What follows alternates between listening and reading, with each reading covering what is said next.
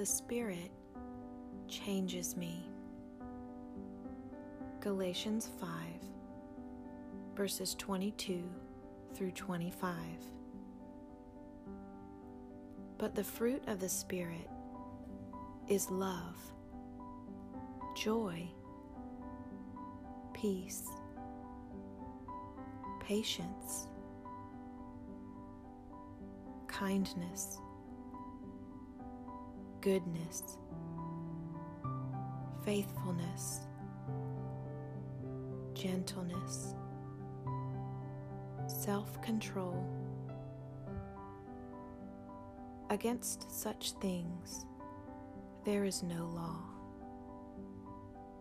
And those who belong to Christ Jesus have crucified the flesh with its passions and desires. If we live by the Spirit, let us also keep in step with the Spirit. The Spirit changes me.